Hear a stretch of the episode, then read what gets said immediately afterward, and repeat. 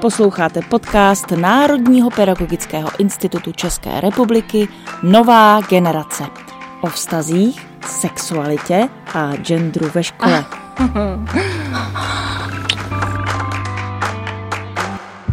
Vítejte u podcastu Národního pedagogického institutu, který si dává za cíl jasně pojmenovat citlivě komunikovat a prakticky, především prakticky uchopit téma, u kterého se určitě mnoho učitelů může cítit nejistě, už jen proto, že se s ním setkává v praxi poprvé.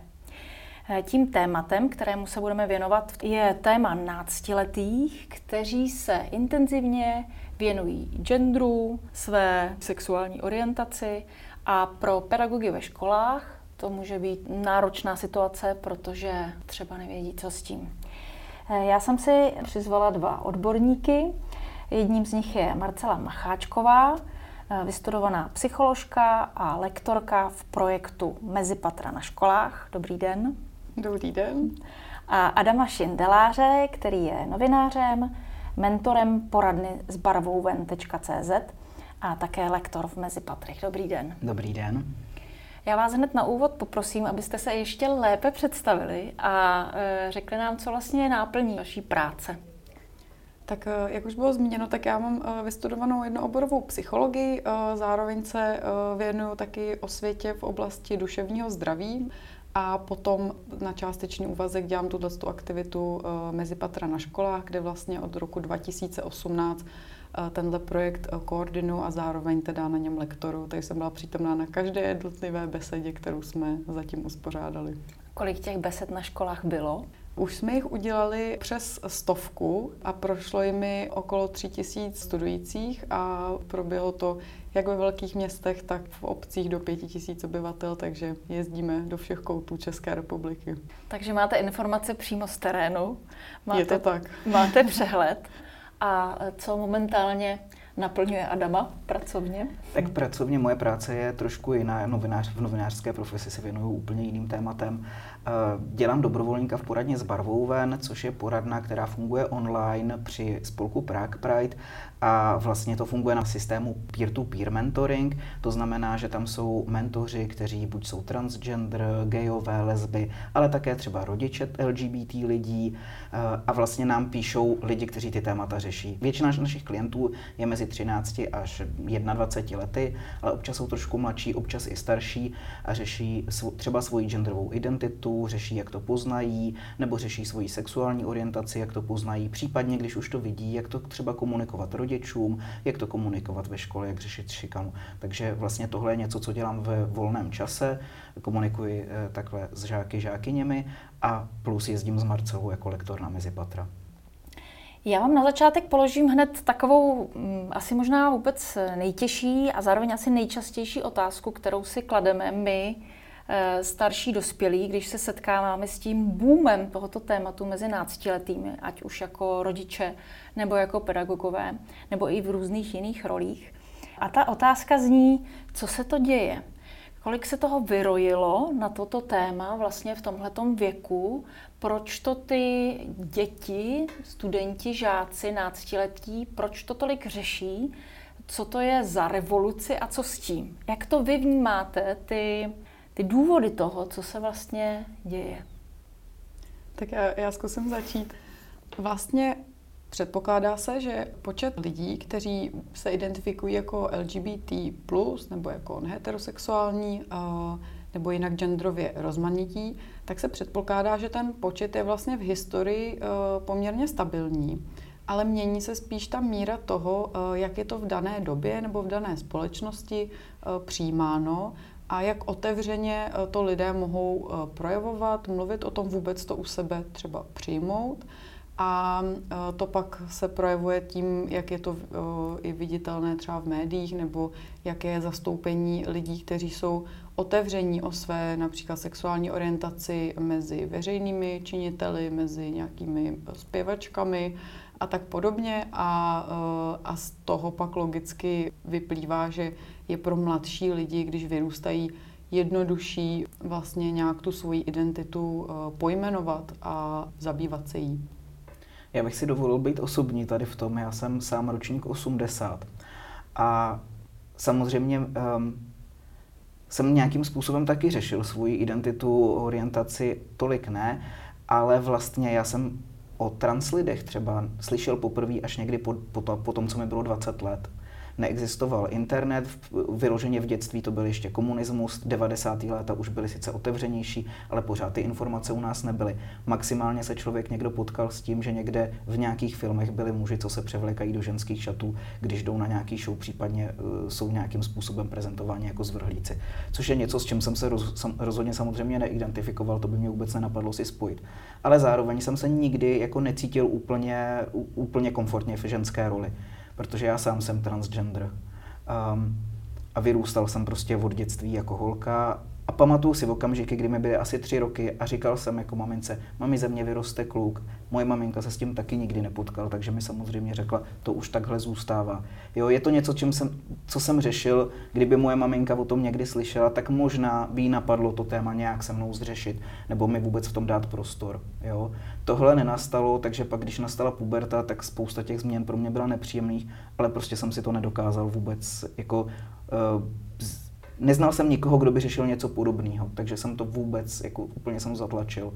A vlastně až v momentě, kdy to téma ve mně začalo potom po třicítce, jako kolem třicítky, mnohem jako víc um, nějak kvasit, jo? že jsem si začal uvědomovat jako čím dál tím víc, že se cítím jako velmi nepříjemně v té roli. Tak díky tomu, že jsem si mohl najít vlastně další lidi, kteří něčím takovým prošli uh, a kteří se teď cítí spokojeně, že jsem dobře, tak to pro mě bylo vlastně teprve krok k tomu, že můžu něco dělat. A to si myslím, že to je ta změna, která teď nastává a proto to téma řeší teď mladší lidé. Protože vlastně v tom věku, kdy já jsem sice nějaké pocity měl ohledně toho genderu jako nepříjemné, ale vůbec jsem neměl kde se k nějakým informacím dostat. Takže myslím si, že to, že se o tom mluví, je to, že tím pádem tím procházejí ty lidé dřív.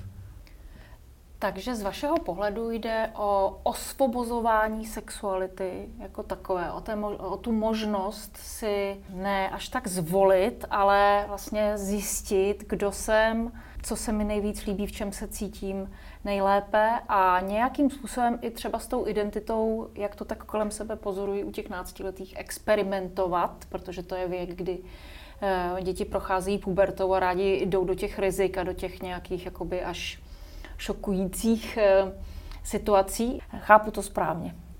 Částečně. Já bych to jednak nespojoval nutně jenom jako se sexualitou, osvobozování sexuality, protože ta genderová identita je něco vlastně mnohem jako širšího. Jo? Ono se sice většinou, a třeba v tom medicínském diskursu se stále mluví o transexualitě, ale vlastně příliš se to jako spojuje s tou sexualitou a tady jde o lidskou identitu, o to, jak fungujeme ve společnosti, nejenom o to, jak fungujeme na nějakém jako sexuálním poli.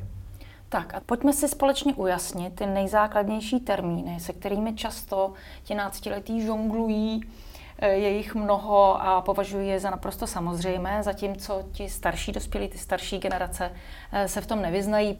Já bych možná začal od termínu pohlaví, který, který je tak nějak jako nám všem jasný. Je to nějaká biologická stránka člověka, to, jaké má genitály, jaké má chromozomy, jaké má hormony gender nebo genderová identita je něco, co na to nějakým způsobem nasedá, ale je to na úrovni, někdy se používá taky termín psychické pohlaví, eh, takže je to to vlastně, jak se člověk identifikuje. Jestli se identifikuje jako muž, jestli se identifikuje jako žena, pro většinu společnosti to jak si odpovídá to biologické pohlaví a ten gender, ale pro spoustu lidí ne.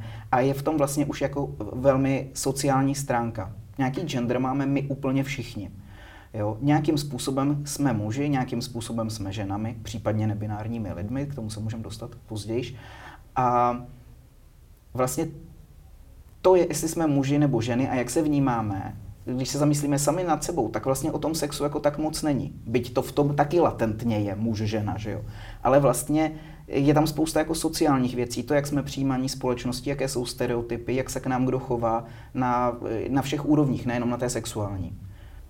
A já bych jenom doplnila, že to, jak říkal Adam, o tom, jak se vlastně my sami uh, cítíme, jak sami na sebe nahlížíme, jak sami sebe vnímáme, jak chceme být vnímaní, jak si přejeme být oslovovaní, jak uh, si představujeme třeba i svoje nějaké koníčky nebo, nebo aktivity, které zase asi v naší společnosti můžou být třeba nějak stereotypně spojované s uh, víc jako mužské nebo ženské, ale taky nemusí a nějak třeba ten svůj gender, to, jak se cítím, můžu chtít dávat najevo i třeba tím, jak se oblékám nebo tak, ale tam zase to není úplně jenom tak jednoduché, že pro každého stejný kus oblečení bude mít jiný význam. Um, někdo tím bude chtít komunikovat to, že se cítí feminině a, a pro někoho to je prostě kus oblečení a, a neřeší to. A ještě ty projevy vlastně toho genderu jsou podmíněný dobově a společensky, protože v každé době a v každé společnosti vlastně to, co je mužský a ženský, je, přisuzováno jinak. Jo? Například jako v některých dobách barva růžová byla považována za mužskou, když to teď je považována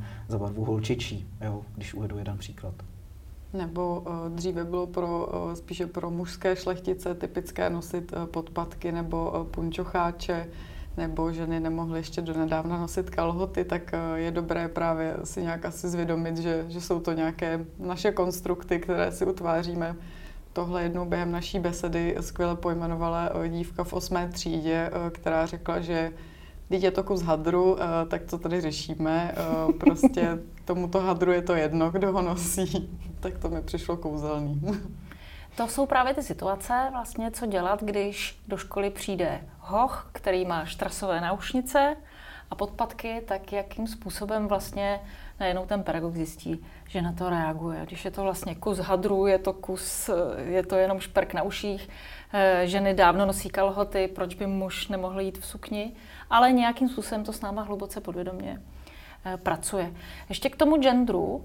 Ehm, je to tedy tak, že eh, si to každý v sobě hledáme sami a můžeme mít třeba v životě různé fáze, různá období, kdy zkoušíme jednu druhou polaritu, anebo najednou zjistíme, že teda ten gender máme jinak, než jsme původně nastavení tím pohlavím. Jak tohle téma vidíte? Určitě tam může, a nebo nemusí být nějaká fáze, kdy ten člověk ten gender zkoumá. Jo, a může ho prožívat a prezentovat a, a vlastně zkoušet žít třeba v nějaké jako roli nebo, nebo ne. A může se vrátit k té původní nebo ne. To je úplně jako legitimní věc. Důležitý je, aby v té fázi, kdy si třeba není jistý, pak ne, třeba nepodstupoval nějaký jako změny operativní, tak to, to je pak třeba komplikovaný. Ale, ale za mě je úplně jako v pořádku, že vlastně myslím si, že to děláme zase my všichni jako v životě, muži, ženy, že celý život jako tu roli vyvažujeme, jak, jak ta třeba ženská role je, jak se mění v průběhu života, jak se mění s mateřstvím, jo, jak se změní prostě ze, ze vstupem jako do manželství, potom po rozvodu. Jo, vlastně celý život vlastně to trošku jako by si tu roli e, nějakým způsobem hledáme. Tak jak teď popisujeme termín gender, tak tak já vlastně vnímám vnitřní polarity. Jo, tu, řekněme, mužský princip, ženský princip, který různě v životě střídáme. Ale s tím genderem je to přece jenom ještě tak jakoby zásadnější. Já úplně možná si nejsem jistý, jakým způsobem myslíte ty, nebo takhle, pro mě ty polarity jsou vlastně termín, který je takovej trošku jako abstraktní a každý si před, pod tím představí něco jiného. Že jako někdo mluví o tom, že máme vlastně jakoby mužskou a ženskou stránku, ale já, já jim vlastně jako radši spíš než mužská, ženská říkám třeba, já nevím, nějaká jako jemnější, nějaká agresivnější, dominantnější, submisivnější, než to vyloženě jakoby vlastně tyhle rysy a povahy připisovat těm genderům. Jo. Protože prostě to může mít jako muž, žena nakombinovaný každý fakt úplně jako různě. Jo, to se potvrdilo i na základě toho, že už se v minulosti přemýšlelo nad tím, z jakých důvodů jsou nějaké, nebo nějak se snažilo vysvětlit, proč jsou třeba nějaké rozdíly mezi muži a ženami.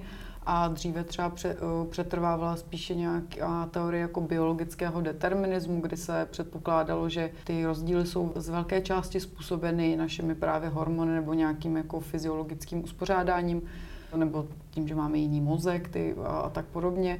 Nicméně od toho se už ustupuje nebo těžko se to uh, dá potvrdit, protože většinou se to zkoumá na starších lidech a, a víme, že náš mozek a naše chování je jako velmi plastické a vyvíjí se právě i na základě toho, jak, uh, jak se k nám chová naše okolí. Takže se spíše teď uh, přihlíží k tomu, že právě i ten gender je nějaký náš sociální konstrukt a to je i ta teorie právě sociálního konstruktivismu, která tvrdí, že my ten gender vlastně kdyby nějak budujeme, nějak do něj děti pak i vrůstají, nějak se mu učí, eh, co od nich je očekáváno a tak podobně.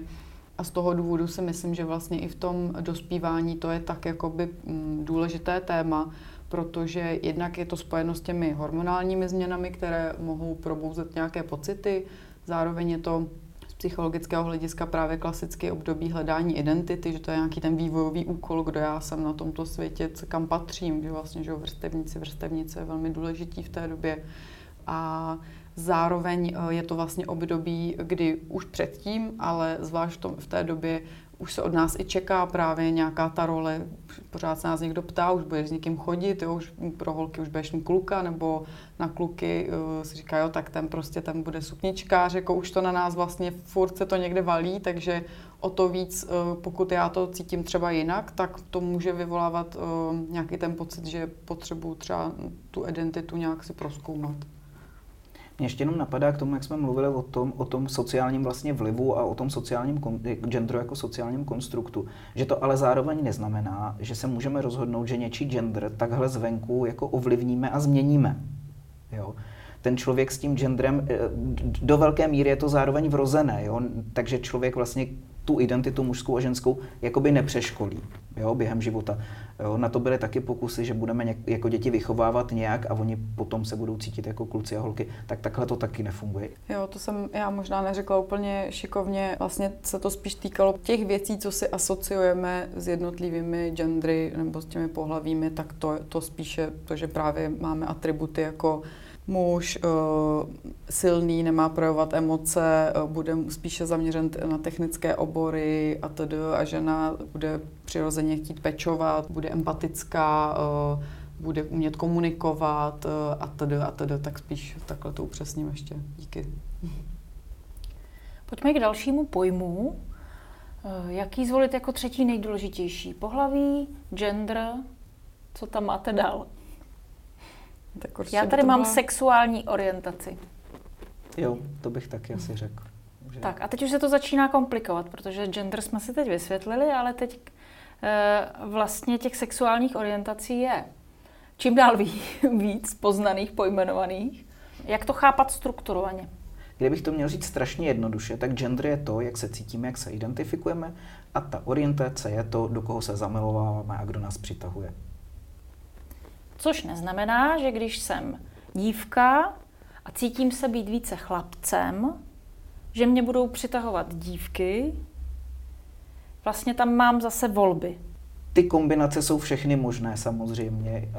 Ať už jsme na té genderové škále té identity kdekoliv, tak se můžeme zamilovávat vlastně do kohokoliv zase na té škále. Takže je tam jako spousta možných kombinací. Z toho možná někdy um, vychází to zmatení z těch pojmů, že jich je jako hodně a že se objevují nové orientace. Oni se úplně neobjevují jako lidi je měli, vždycky je měli, spíš se jako nově pojmenovávají.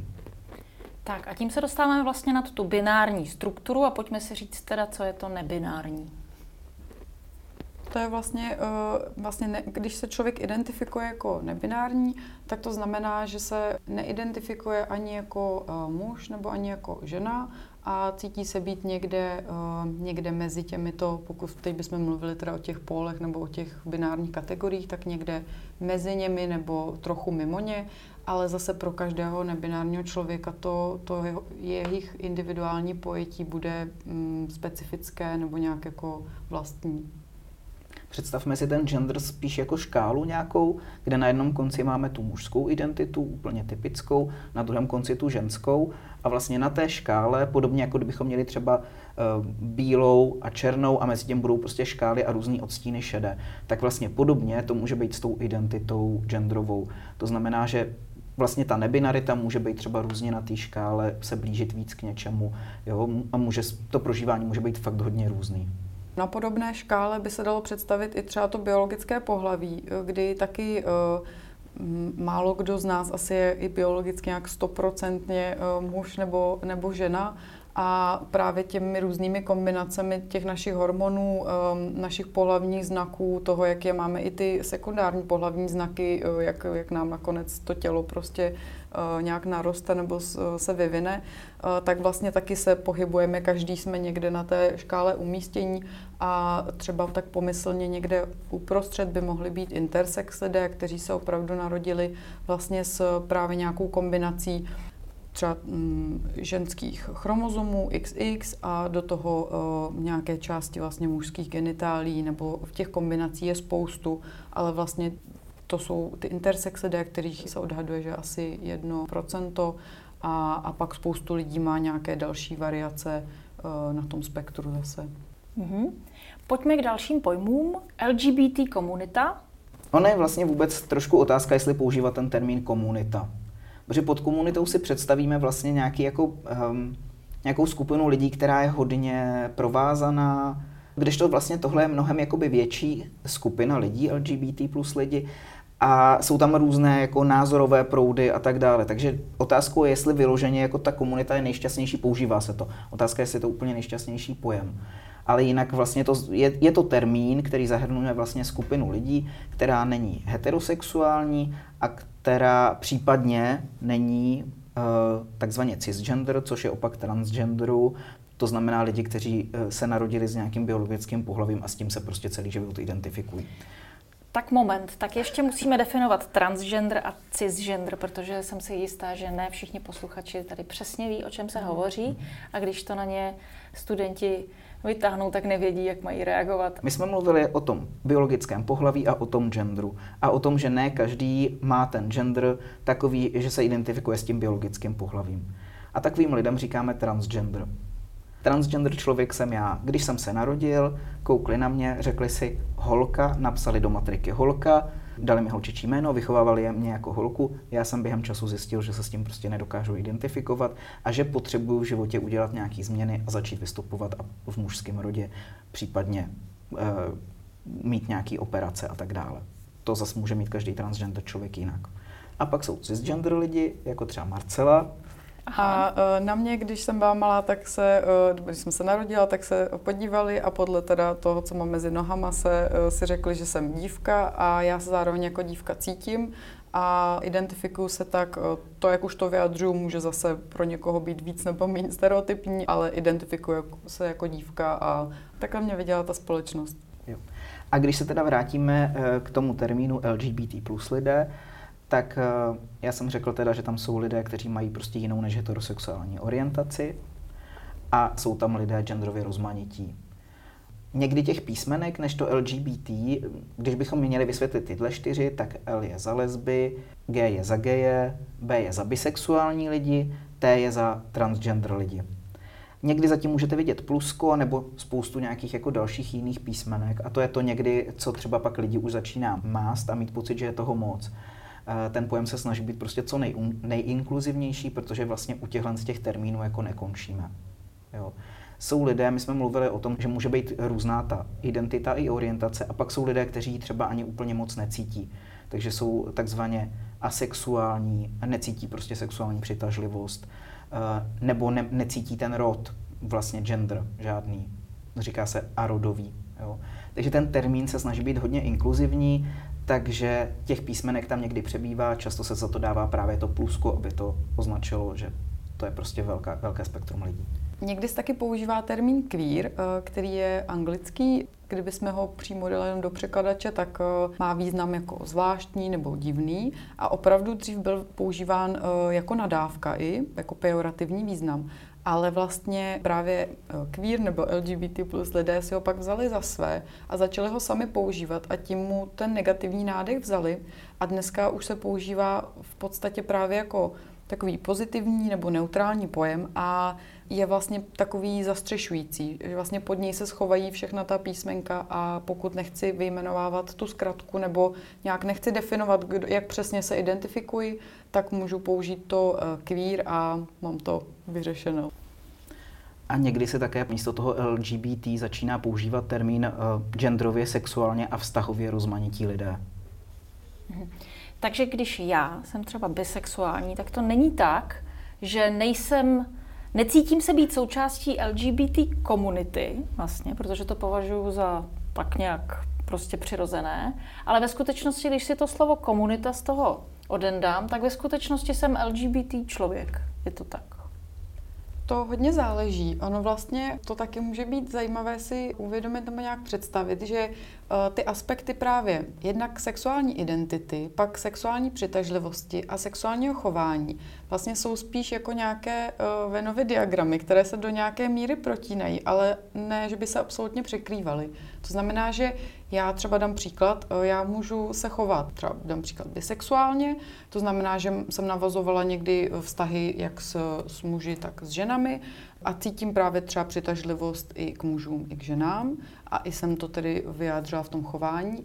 Ale já sama pro sebe si to třeba můžu pojmenovat, že ta část třeba s muži byla jenom experimenty více a že vlastně to hlavní pro mě je, že se identifikuju třeba jako lesba. A vlastně to je ta moje identifikace. Takže to zase pro každého má nějaký jiný rozměr. A tím mi vlastně odpovídáte i na tu otázku, proč těch termínů je tolik, protože je to ryze individuální a celé je to o tom pojmenovávání přesném toho, jak se kdo cítí. A já si myslím, že není úplně nejnutnější znát úplně všechny ty termíny, jo? orientovat se v těch základních a jinak jako se nic neděje, když je člověk nezná, ale spíš se umět jakoby trošku orientovat v tom principu, na jakém principu vlastně funguje ta sexualita a identita a tak dále. To je dobře, že to říkáte, protože vlastně ta eh, sexualita je spojená s přirozeností, s něčím, co, co z člověka vyvěrá přirozeně. Je to naše základní životní síla. A možná, že určitý odpor k tomu škatulkování, k tomu novému přeškatulkovanému světu vyplývá právě z tohoto, z tohoto pohledu, že je to velmi zvláštní, když 14-leté děti najednou mají 52 druhů, teď nevím čeho. ono se tak někdy mluví o tom, že, že je spousta takhle genderů nebo orientací, ale většinou se to používá v, trošku ve snaze to zesměšnit, to téma. Jo ta rozmanitost v tom, jak se zamilováváme a jak se cítíme, byla vždycky. Jo. Samozřejmě nám jako ty termíny někdy může připadat trochu legrační, že jich máme hodně, ale na druhou stranu pro nás je jako často důležité umět si to nějak pomenovat, to, jak se cítím, jak, kdo jsem, do koho se zamilovávám, tak vlastně Stejně tak bychom si mohli říct, že vlastně nepotřebujeme mít národy, že jsme všichni lidi a, a nemusíme si nějak říkat. A taky si tak říkáme, protože prostě nám to nějak pomáhá. V, a taky se každý cítíme třeba Čechem jako jinak. Pro někoho je to intenzivní pocit, jo, a fakt se cítíme jako Češi. Někomu je to tak jako trochu jedno, tak se tady narodil a je Čech, no tak co mu zbývá. Jo, tak vlastně v tomhle tom je to trošičku jakoby podobný, jo, že prostě ta rozmanitost takhle tady byla vždycky. Pojďme na závěr tohoto dílu, který se věnoval především pojmům, pojďme doporučit posluchačům nějaké zdroje informací, které pro ně mohou být důvěryhodné, protože je toho spousty na internetu, je toho spousty na sociálních sítích, ale člověk, který se tím tématem zabývá ve svém životě poprvé, myslím tím nikoli pouze teoreticky, ale opravdu v těch situacích se ocitá, tak eh, možná ocení vaše doporučení. Mhm. Já bych určitě zmínila tu eh, poradnu s barvou ven, kterou zmiňoval už Adam, eh, kam se můžou obrátit jak sami vyučující, tak na ně můžou odkazovat žákyně a žáky, pokud řeší svoji identitu nebo sexuální orientaci. A další bych zmínila stránky eh, organizace Prague Pride, která právě se věnuje i mm, vytváření různých materiálů a, vytvořili dvě příručky, které jsou původně pro sociální pracovníky, nicméně myslím, že jsou velmi užitečné i pro vyučující. Eh, je tam třeba zpracované téma coming outu nebo menšinového stresu nebo právě transgender identity, takže tam můžou najít zajímavé informace.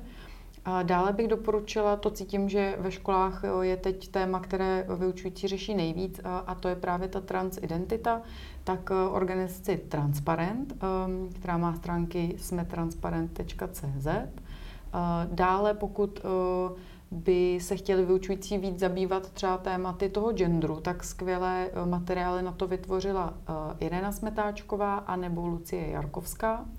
A, a Irena Smetáčková je taky autorkou ještě s Richardem Brownem a, takového materiálu, který se jmenuje a, Homofobie v žákovských kolektivech, kde nabízí vlastně takové nějaké aktivity a typy na to, jak, jak dělat dobře prevenci nějaké homofobní šikany. A potom ještě, co se týká tak sexuální výchovy obecně, tak, tak teď i organizace Consent vytvořila několik metodik pro vyučující, tak to mě ještě napadá jako takový fajn tip.